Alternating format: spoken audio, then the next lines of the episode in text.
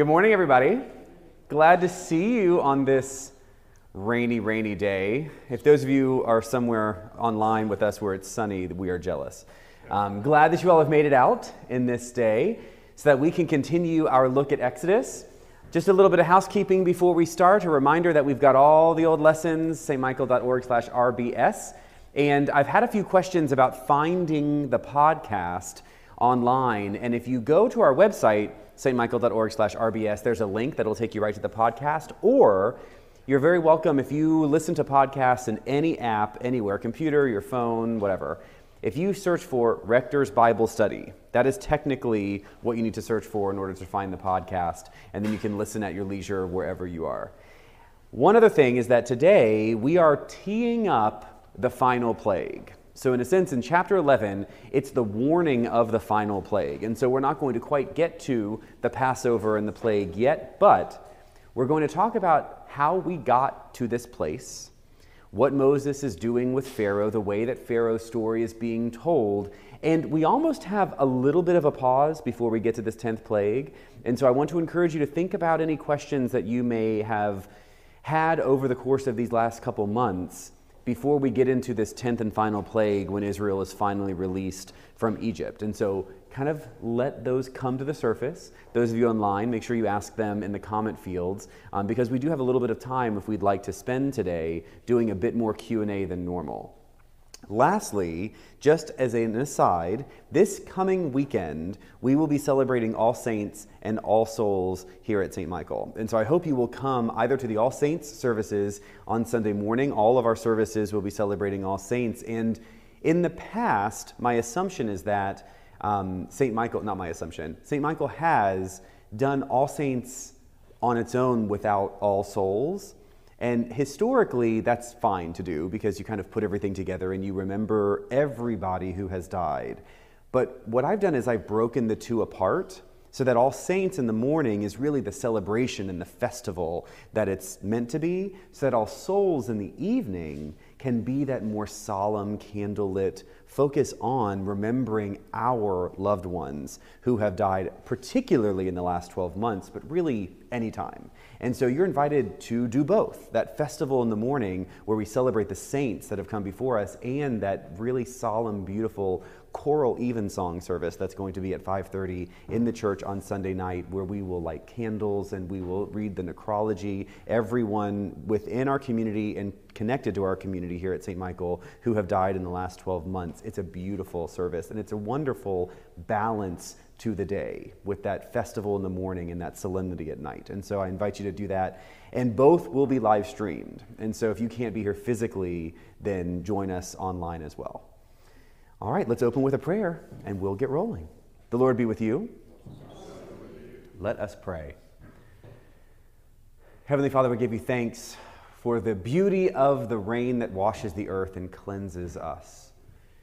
May we be opened to the working of your Spirit, that as we study your word, the work you have done through faithful people over time, that we can take our place in that race, that we can receive the gifts of those who have come before us and carry that work on in our lifetimes as we pass them to others in the future.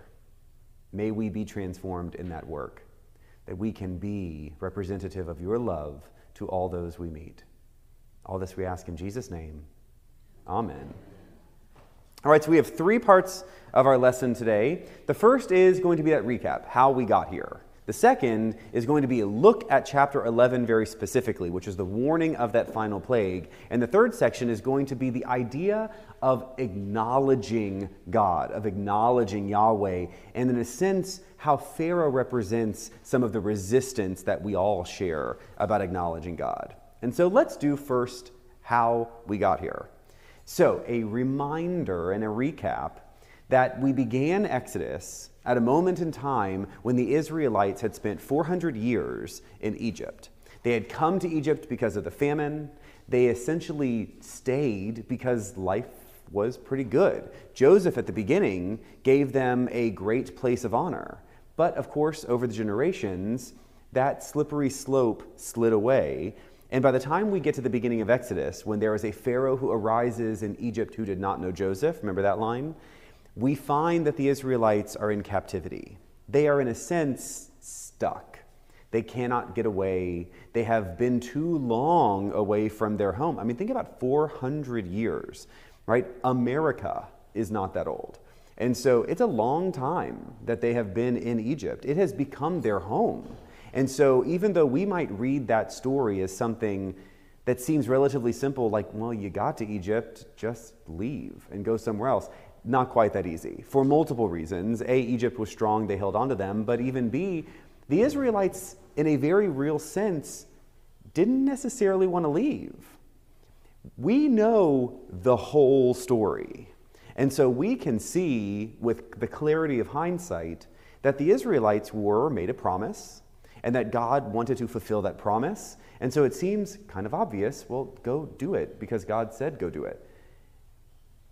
However, Israel represents one of the evils of captivity, which is that those who are captive often feel secure in their captivity. Even though it's not a good situation, even though it might be even abusive, there is a level of knowing, of knowledge, of security that at least you get food, at least you have a house, at least you will stay alive.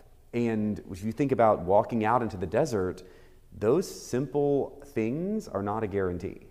And so when Moses comes on the scene, the Israelites are really quite stuck. Moses then, through a whole series of events, killing an Egyptian, running away, getting married and having a family, talking to a burning bush. All of those things happen that bring Moses back to Egypt. When Moses comes to Pharaoh's court, Moses delivers the very simple message God says, Let my people go. But Yahweh is not the God that Pharaoh knows. And in fact, Pharaoh believes he, in a sense, is God on earth. And so, who is your God? I do not know your God. Remember that at the very beginning when Moses shows up in his court.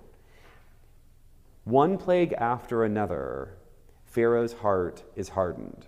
And we discussed before that heart in the ancient world is a bit more like gut or our resolve. So when Pharaoh's heart is hardened, it's really Pharaoh's resolve is hardened. Pharaoh does not want Yahweh to win.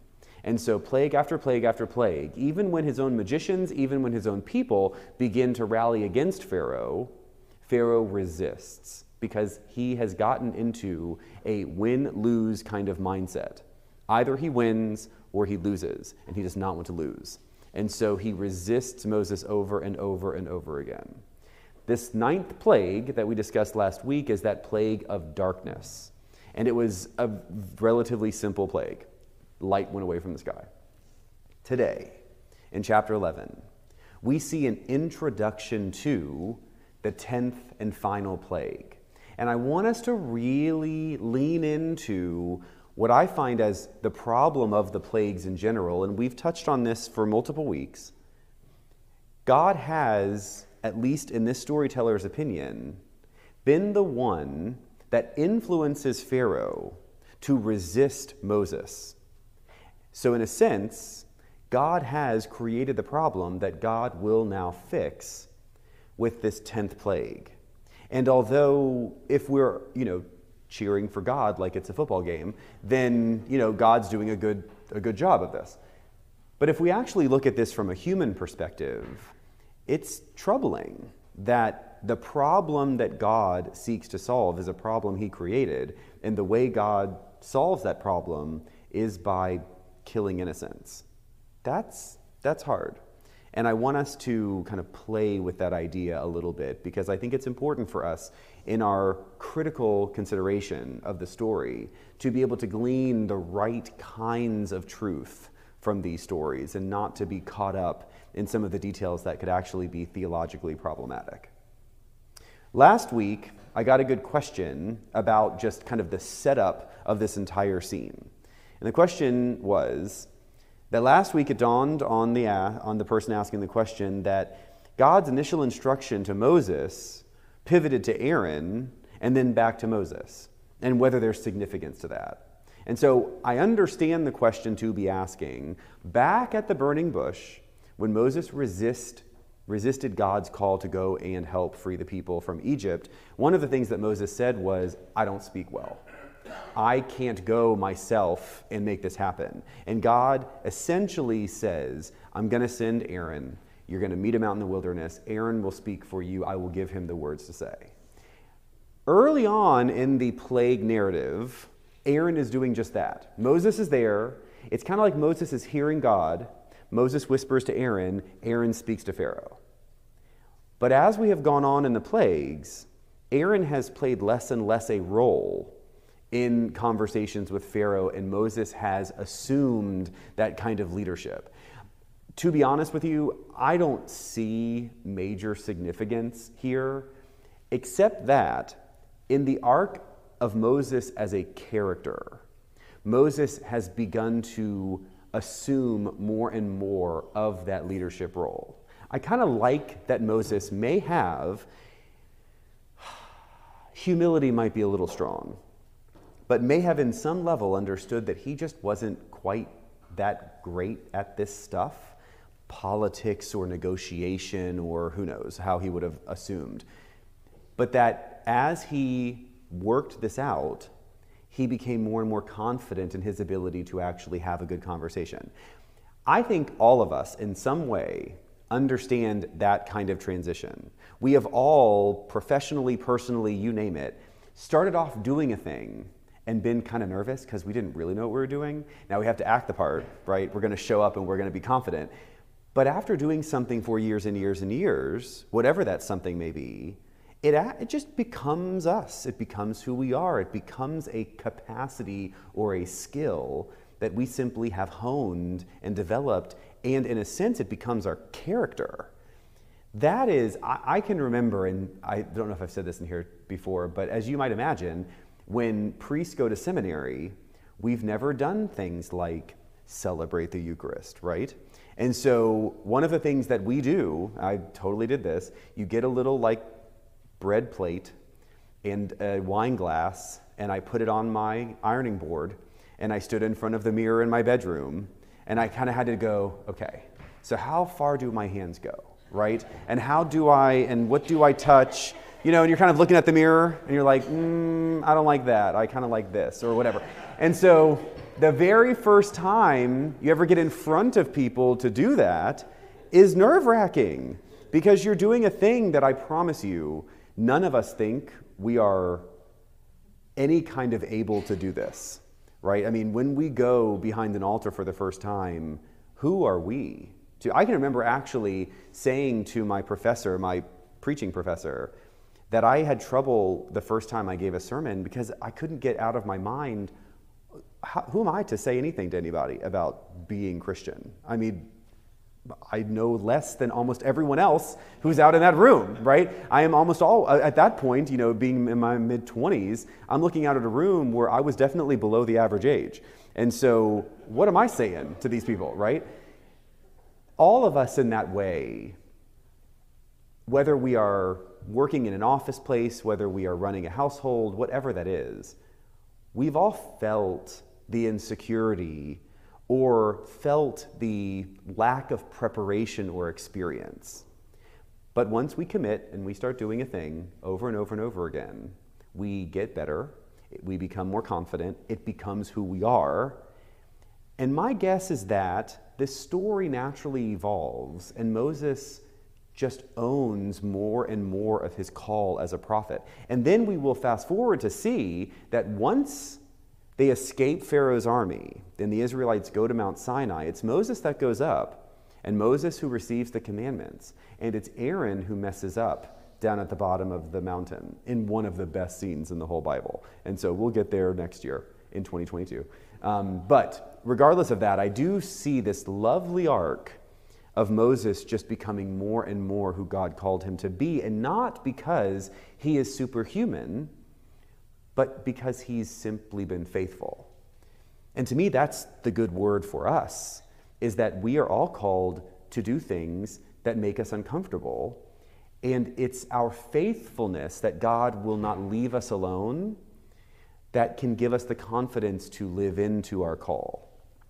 I got the most fantastic email Monday, maybe, where one of our good St. Michael parishioners said she was with one of her friends, and her friend, who had not really been a churchgoer for a long time because she had just observed the very common hypocrisy between that people often observe. You know, Christians are often not the most Christian people. Um, and so she had always found that frustrating. But then she said to this woman, who is a St. Michaelite, that she's decided that she actually thinks she wants to start exploring Christianity because of her friendship with her. That she has, in a sense, changed her mind that being Christian could actually be a good thing. And so, in beautiful Episcopalian sensibilities, she freaked out. And she said, What am I supposed to say to this person? Um, and she, so she emailed me and she said, Can I give her a book? Do I pray with her? Do I invite her to church? Help. And I thought, that is so often how we are when God calls us in these little moments. Because that's something that, you know, being evangelical is not perhaps a charism of most Episcopalians. And yet, we have these moments where a big old door is opened wide to us, and believing that God will be faithful if we step through, you know, if we trip through or fall through or whatever we do through that door, so long as we try, that actually God's going to help us, perhaps give us the words to say, give us the way to feel or the way to reach out to that person. I think we've all been in those moments where a big door has opened. Sometimes we step through and sometimes we don't. And all of us do and do not seize moments like that throughout our lives. Here, Moses has resisted and yet been compelled. And in his, what we might call faithfulness, God's actually changed him over time to become the person God knew he could be. And I think that's a really good thing for each of us. All right, so we're going to end there with the whole how do we get here before we get to the warning of the final plague. Thoughts or questions?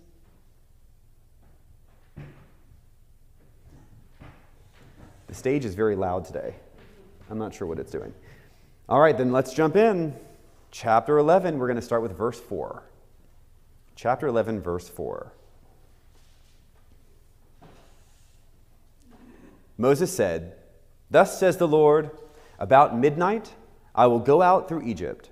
Every firstborn in the land of Egypt shall die from the firstborn of Pharaoh, who sits on his throne, to the firstborn of the female slave who is behind the handmill, and all the firstborn of the livestock. Then there will be a loud cry throughout the whole land of Egypt, such as has never been or will ever be again. But not a dog shall growl at any of the Israelites, not a people, not at animals, so that you may know that the Lord makes a distinction between Egypt and Israel then all these officials of yours shall come down to me and bow low to me, saying, Leave us, you and all the people who follow you. After that, I will leave. And in hot anger, he left Pharaoh. I want to acknowledge, we'll pause there. We've got a little bit of an odd thing here, because if you remember at the end of chapter 10, Pharaoh and Moses had a falling out, and they sort of went boom. And they were like, I'm never going to see you again. Well, I'm not going to see you first, right? They kind of had that little moment. Then, when we get to chapter 11, it's as if they're back together again. And so, if you're reading straight through, you might start chapter 11 and say, wait a minute, they just had a big moment where they're never going to see each other again, and now they're immediately talking to each other one more time. This is likely an indication to us that a story is being told that was not simply a single narrative, but instead many stories, at least two, that have been told about Moses over generations and generations and are essentially being combined into one really good story. I think I've used this example in here before. I don't want us to think that because there were multiple narratives that were combined, that this story is somehow wrong or untrue. This is very much like what happens at every nativity pageant ever. You take Matthew and you take Luke and you put them together. Matthew tells the nativity story one way, Luke tells it a totally different way. And by totally different, I mean, with the exception of Jesus, Mary, and Joseph, there's really no overlap. And so the characters merge into what we do every year in a nativity pageant. And it's great and it's a good story. And who cares if there are two that we put together? Were there shepherds and wise men coming to the same place? Sure, whatever. This is one of those moments where people have been telling the story of Moses. When we get to the place where Israel leaves Egypt, we will see it is hundreds of thousands of people leave Egypt, according to the story. Well, if you fast forward hundreds of years, hundreds of thousands of people could have become well over a million. They lived all over the country of Israel in 12 different tribal areas. It is so natural to think that each tribe would have had its own version of the Exodus story. Within a single tribe, there could be multiple versions of the Exodus story. If all of us went to tell children a very well known story. If every one of us went to tell a child the story of Hansel and Gretel, they would all be different stories. And we would probably all tell that story in meaningfully different ways because it's how we were told. Does it matter? No. And it is not untrue, it is totally true, but it is good for us with our critical eye to understand that an amalgamation of stories has happened to create the one that we receive here in Exodus. And here's just one of those, I don't know, editorial misses where they had a falling out, they're never going to see each other again, and then immediately they're back together having a conversation. Just simply a note. Any questions about that?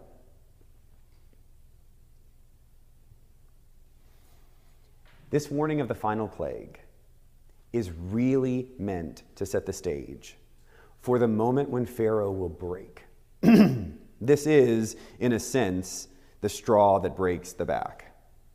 Up to this point, Yahweh has essentially strung Pharaoh along. We can understand that it's sort of a punch and a punch and a punch. Pharaoh has consistently hardened his resolve to resist letting the Israelites go. We have been led to this moment, and it is critically important that this moment happen not only as a tenth plague, but the way that the Israelites differentiate themselves from the Egyptians. And by that I mean what we will see over the next few chapters is not simply that the plague hits Egypt and not Goshen, or the Egyptians and not the Israelites, but that the Israelites take action to express their faithfulness to God in a very particular way that then protects them from the bad things in the world. Now, isn't that interesting? Think about that one more time. We know what's coming, and we're going to talk about it in more detail, but we know the moment when Moses creates this Passover experience. They share a meal together. They put blood over the doorposts of their homes. And all of that is to keep the angel of death from coming over them. Here in this warning moment, Moses is being very intentional to say this is going to happen to you, not to us. Look at what he actually says Not a dog shall growl at any of the Israelites. There is a fine underline here that says not only will your firstborn die, which is a horrible thing, but not even a dog will growl at the Israelites. We will not have pain. We will not suffer. We will not lose anything. This will happen only to you, not to us. But it's not just going to be because God has chosen the Israelites. There is an expectation of reciprocation from the Israelites. And those that do not will not be passed over. This plague is going to be the moment that changes the Israelites forever sets them on a new path. And it's important to remember that the Israelites were not sold on Yahweh. We can very easily assume that the Israelites were just waiting around for someone to come and tell them Yahweh's back. That is not what happens. Consistently over and over again, the Israelites will voice objection to Moses. That's already happened in the plagues saying, Why are we not being released? Why are you causing us problems? It's going to increase when they go out into the wilderness. We, we know looking forward that when they're standing on the precipice, looking at the Red Sea, seeing Egypt's army coming after them, they say, What? You just brought us out here to kill us? Couldn't we have just stayed in Egypt? And then it happens again when they're in the wilderness. We are starving. Did you bring us out here just so we could starve to death? And then it happens again. We are so thirsty. Did you bring us out here so we would just die of thirst? I mean, it's over and over and over again. Israel is needing to be convinced of Yahweh's goodness. That kind of moment where the Israelites get on a new path is happening right here in these next couple chapters. There is a very clear differentiation between the Egyptians and the Israelites, and it's important for us to note that. Lastly, in this chapter, we see in verse 8 the first time Moses is described as being angry. Now, we could easily say well, he was obviously angry when he killed the Egyptian, right? Yeah, we can imply that for sure.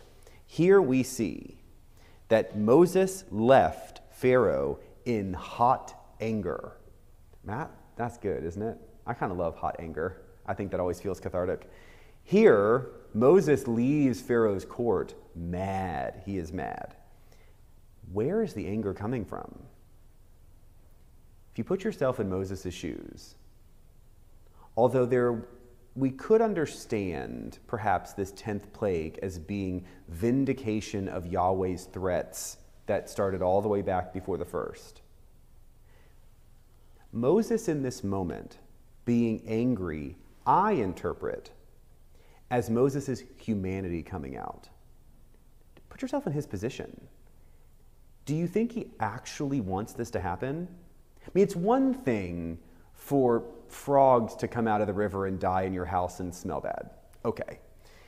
Maybe boils. I mean, that's, that's bad. This, this is next level. Moses has received this from God, and Moses has said what God said. And I like to think, and I believe you can read it this way, that Moses is the messenger. And that, in a sense, Moses has anger that it has gotten to this point. He doesn't want all these people to die. He wants Pharaoh to break. He wants the Israelites to be free. But in this moment, in a sense, Moses is like, Look at what you have done. And he is so angry that it has come to this place. That's a really fine line to walk. Here's an interesting question if Moses had refused to pass on the message of the plague, would it have happened? If Moses had not been faithful to God and to speak God's message to Pharaoh, would the innocents have died? Part of what we see in the character of Moses is a depth of faithfulness that even when faced with something horrible, there is a faithfulness that God's purposes go beyond our understanding. We have noted in here in the past that we don't have historic record of this moment. And so it, it's very easy if, you, if it makes you comfortable to say this happened or this didn't actually happen. Again, it doesn't matter to me. The point for me is that we see in this one person a level of faithfulness that should inspire us that should get under our skin in a way that kind of makes us uncomfortable. If we put ourselves in Moses' position and we were speaking a plague like this, knowing that innocents would die, would we? It's a hard place to be. Now I'll pause there before we get into third section of today's lesson. Any thoughts or questions so far? It's heavy stuff, I know. It gets worse. okay. No? Okay. Section three today is not necessarily going to look at the scripture specifically. I want to talk about what it means to know and to acknowledge God. There is a brilliant example in our commentary today about the difference between knowing and acknowledging. If you if you didn't read it, I will explain it to you because it hits home. So, our commentary t- tells the story of being pulled over for speeding, which, if you ask my children, they will tell you they have been with me in at least five states where I've been pulled over um, for speeding. Um, that is a personal weakness. Um, that's my confession to you. And so, in this story, if you get pulled over for speeding, what's the thing the cop always asks? Do you know how fast you were going? And do you know what the speed limit is? Yes. I always do know both of those numbers. and the example in the commentary today is one where I know the speed limit, but I don't acknowledge it, which is why I go too fast. In Hebrew, the word for knowing is actually one that can also be tweaked to be acknowledging. And there's a difference. You can know a thing, but you may not acknowledge it in your action. What is important here in this plague narrative, especially in this 10th plague, as Moses introduces the idea to Pharaoh, is the desire for Pharaoh to acknowledge God. Not just to know God is real, not just to know that God can do some stuff, but that acknowledgement that would actually change his actions. Again, with that whole anger bit, Moses doesn't want this to happen, and yet it is Pharaoh's lack of acknowledgement of God that is really bringing upon all of his people this horrible plague. Moses desperately wants that Pharaoh go beyond the knowing to the acknowledgement. What I find very interesting here is that the same thing is happening to the Israelites. At the same time that Moses is trying to get Pharaoh to know and acknowledge Yahweh, Moses is having to get the Israelites to know and acknowledge Yahweh. As I said just a few minutes ago, Israel was not sitting around waiting for Yahweh. Yes, they knew about Joseph, they knew about Abraham. That was kind of a thing, but that was not impacting their daily life. They were working hard, they were enslaved, they were doing what the Egyptians wanted them to do. They were not somehow theologically preparing themselves for when Yahweh would return. When Moses shows up on the scene and reminds them of this thing that they kind of know, that they've heard about from a long time ago, the Israelites immediately begin to question whether this is legitimate.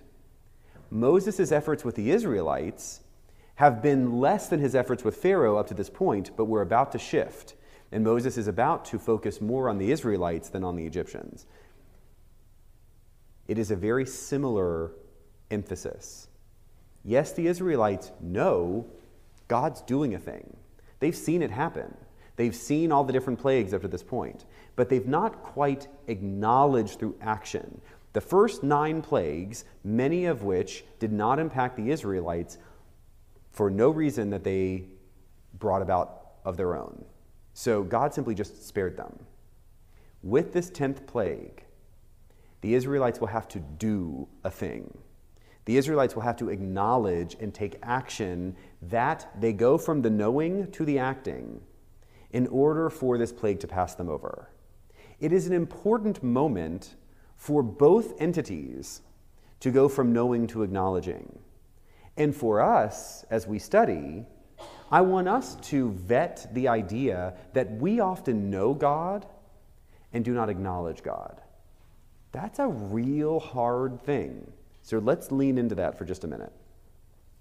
Pharaoh knows, will not acknowledge.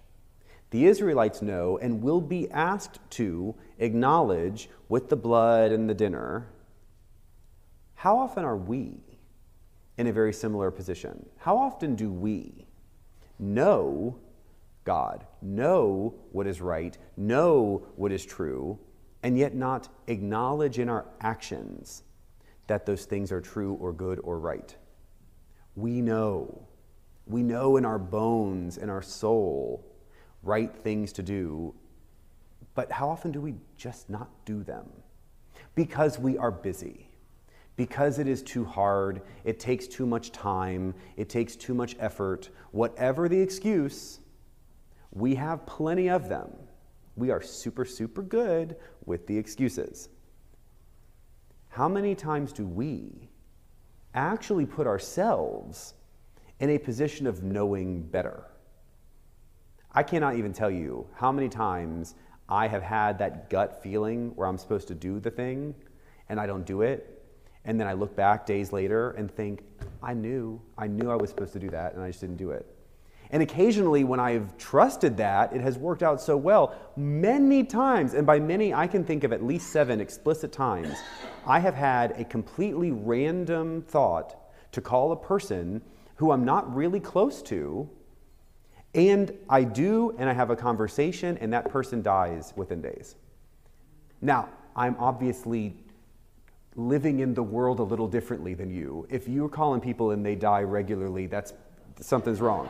But I'm in somewhat of a different capacity, and so that might happen for me more often than normal. Um, but it has absolutely happened the opposite way too, where I've thought of somebody and I've been doing something, or I'm busy, or I'll think I'll do that later, and then I don't because I forget, and then that person dies two days later. That has happened too. And then on and on and on, right? It doesn't have to be quite that dramatic. But we understand the idea that we know better, we know what's right. And we are, in a very technical sense, so non judgmental, technical sense, so very self righteous. We put ourselves in the center, not God. We put our interests in the center, not God's. It's a hard, it's a hard thing. And we're seeing that happen right here with Pharaoh and with the Israelites. Buff?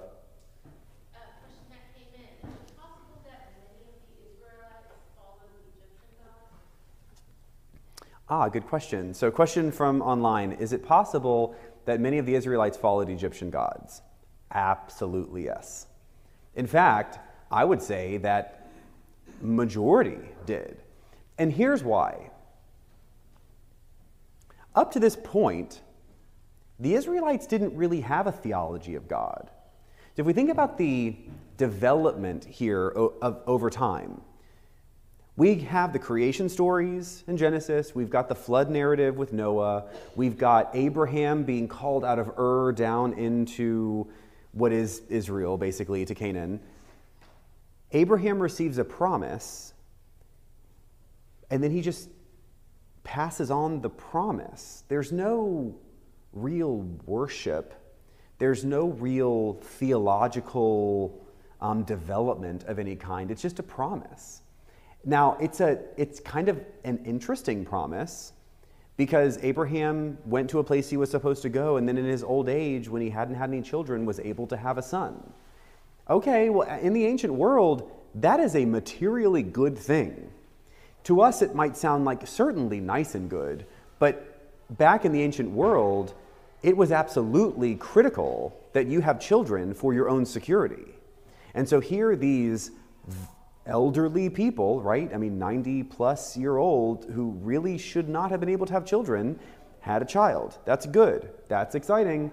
And so they've passed on that story, but the idea that there was any sort of ritual or theology or none of that happened, which is why getting into Egypt made them very vulnerable. And so, being in Egypt for hundreds of years, absolutely, they would have followed Egyptian pantheon and mythology and all those gods for sure. Remember that when they began and came to Egypt, they were guests, they received hospitality.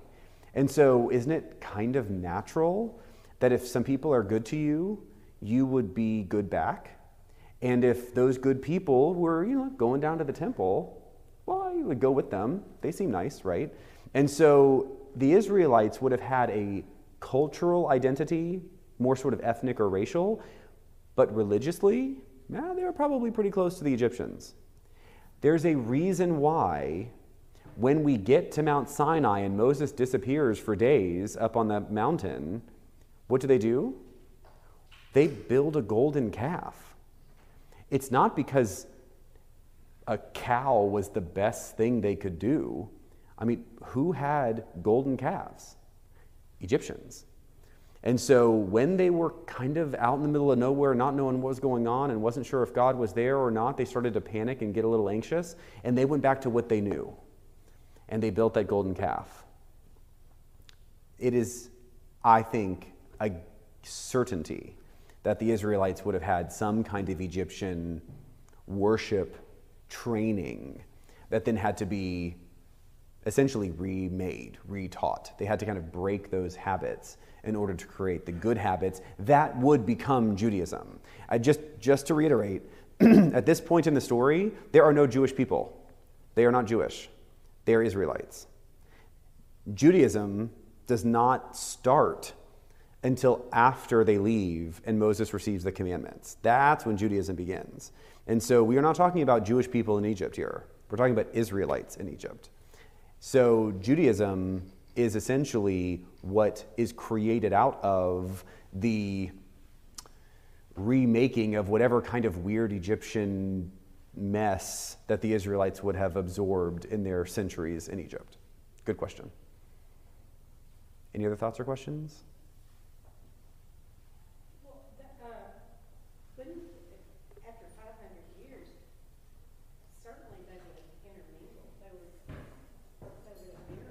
Yeah. Egyptians. So, is some, do you, well, I don't know how to put this, but, if you, you know, people that marry with different religions and then, you know, time goes by, you kind of mix it up and everything. Or is there anything like that the Egyptians would have worshipped that kind of came into the Hebrew worship? Does that make sense? Yeah, okay, so observation would be that the Israelites spent far too long with the Egyptians to resist intermarrying. So they would have intermarried. I think that's probably very true. Then, would Egyptian religiosity have influenced or impacted what ultimately was Jewish? Yes. Um, let's take the first to just simply acknowledge that the intermarrying would have almost certainly happened.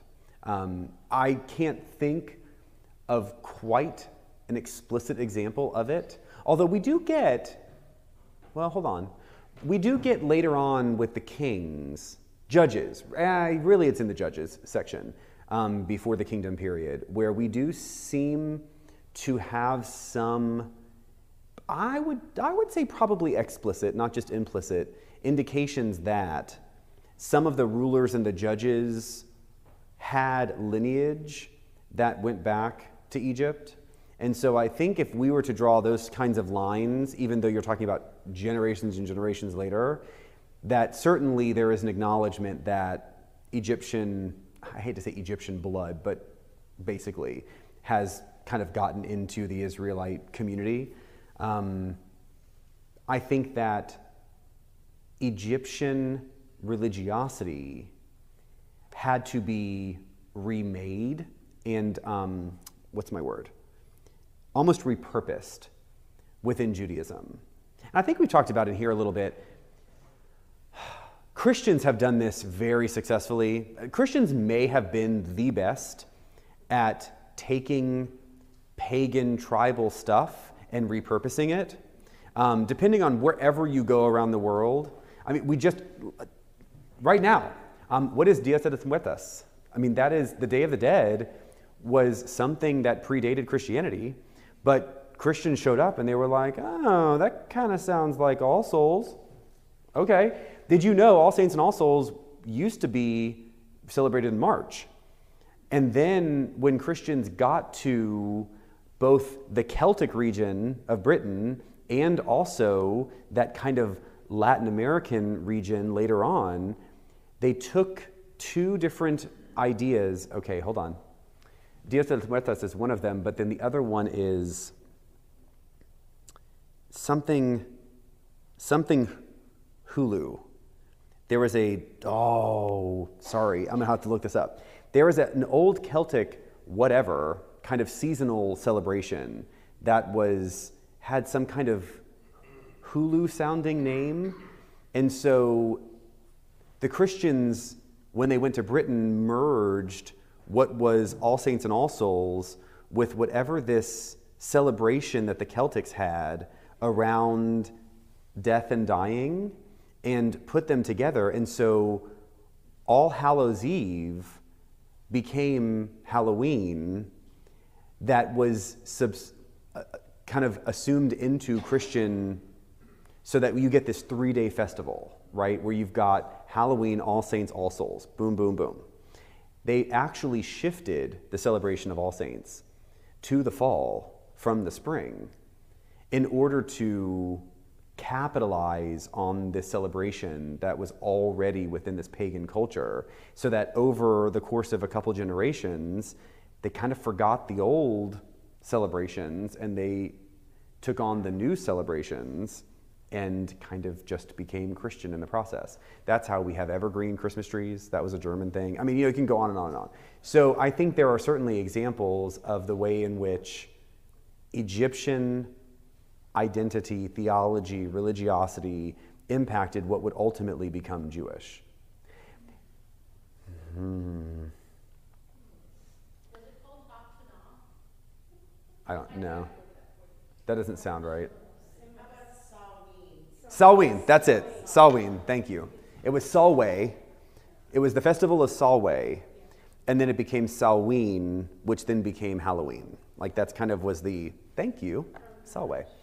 Um, that was the Celtic celebration. So back to the Jews. I do not know enough to make this statement. But I will tell you that just off the top of my head, much of the way that Jews end up representing their religion looked like many other ancient groups.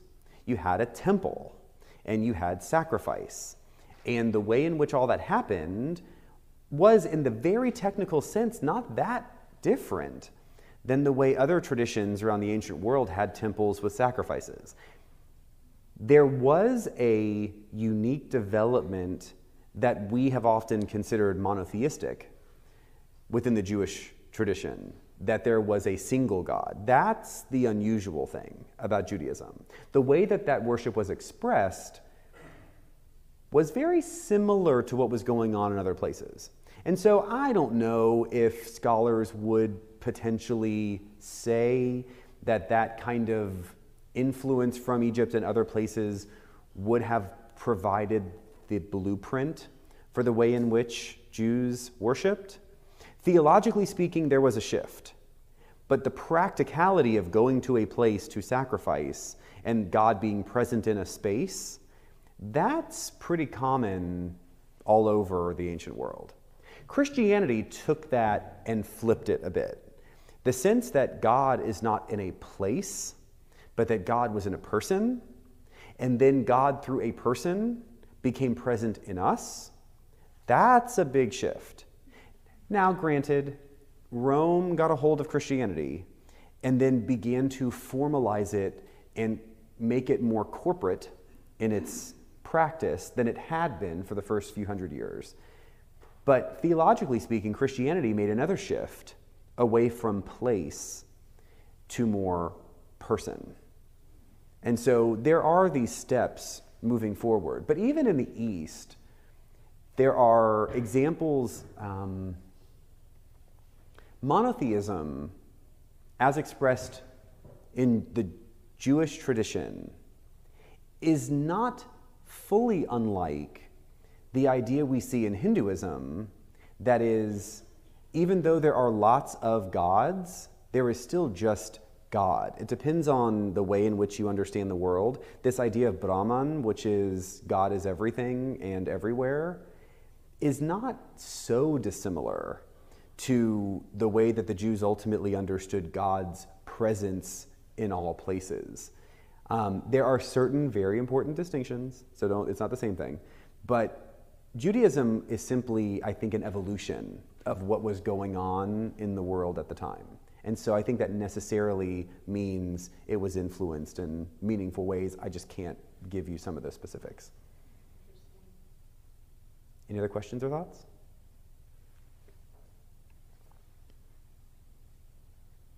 All right. We'll end today by talking about the way in which this story has been important to the Jewish people through time.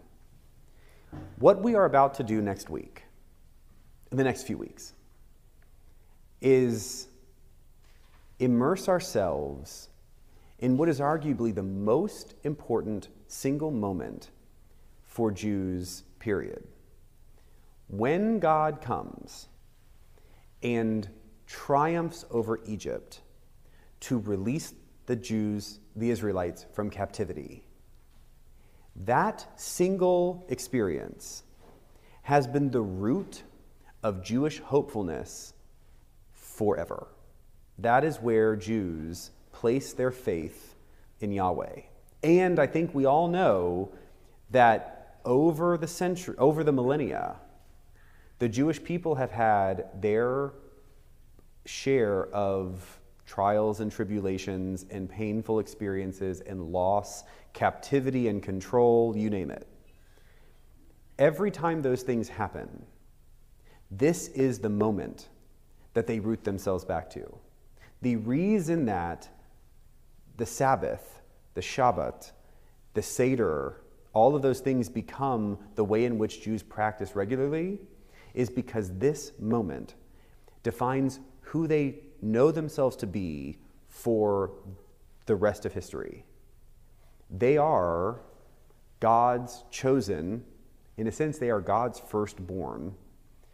And their chosenness means that God will be faithful to them. Maybe not exactly today the way they wish, but just like the Israelites who spent captivity, hundreds of years in captivity in Egypt, deliverance will happen. Deliverance will come. Salvation will come. And so, over and over and over again, whether it was Assyria, Babylon, Persia, you name it, ultimately Rome, Germany, whatever you want to say, in all of those horrible experiences, what we are about to do in the next couple weeks is the root that held them connected faithfully to Yahweh over and over and over again. And I want to just plant that seed because we as Christians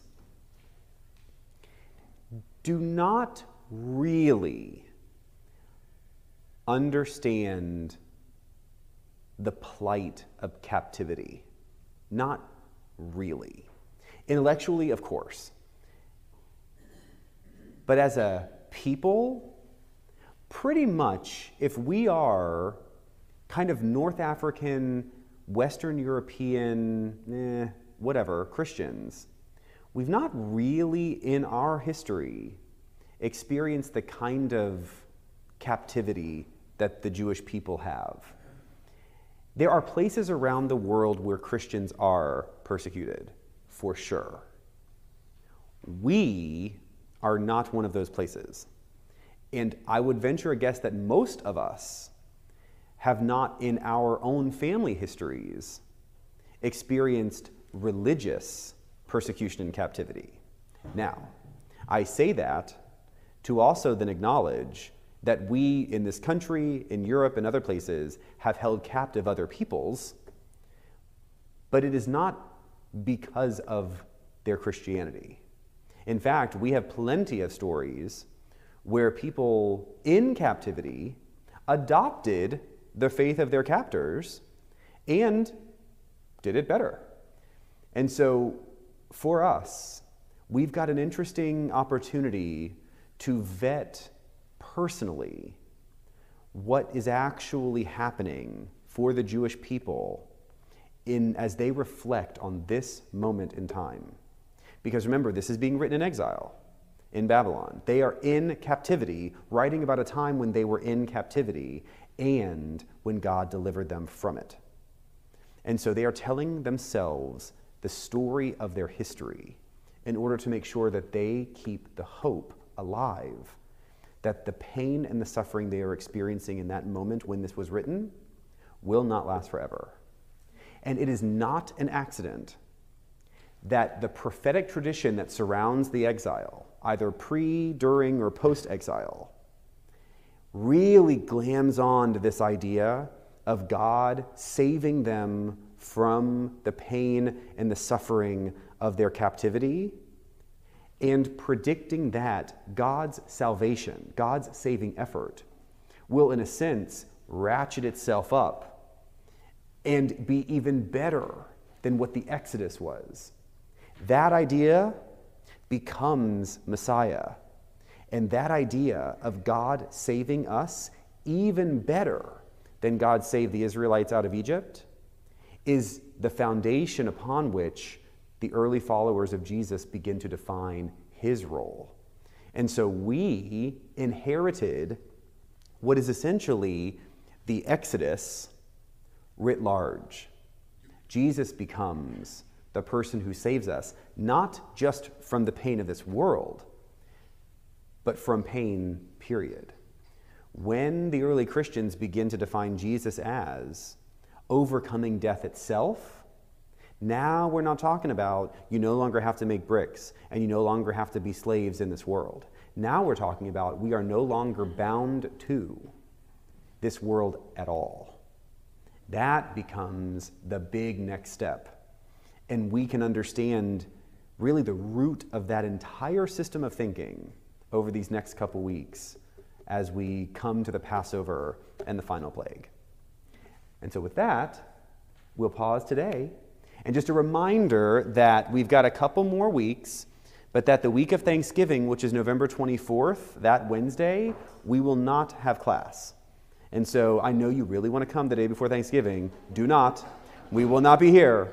Um, but we will pick it up after Thanksgiving Day. So we've got a couple more weeks before Thanksgiving, and then we'll finish up this first section of the Exodus um, in December before Christmas. I thank you all very much. I'll see you next week.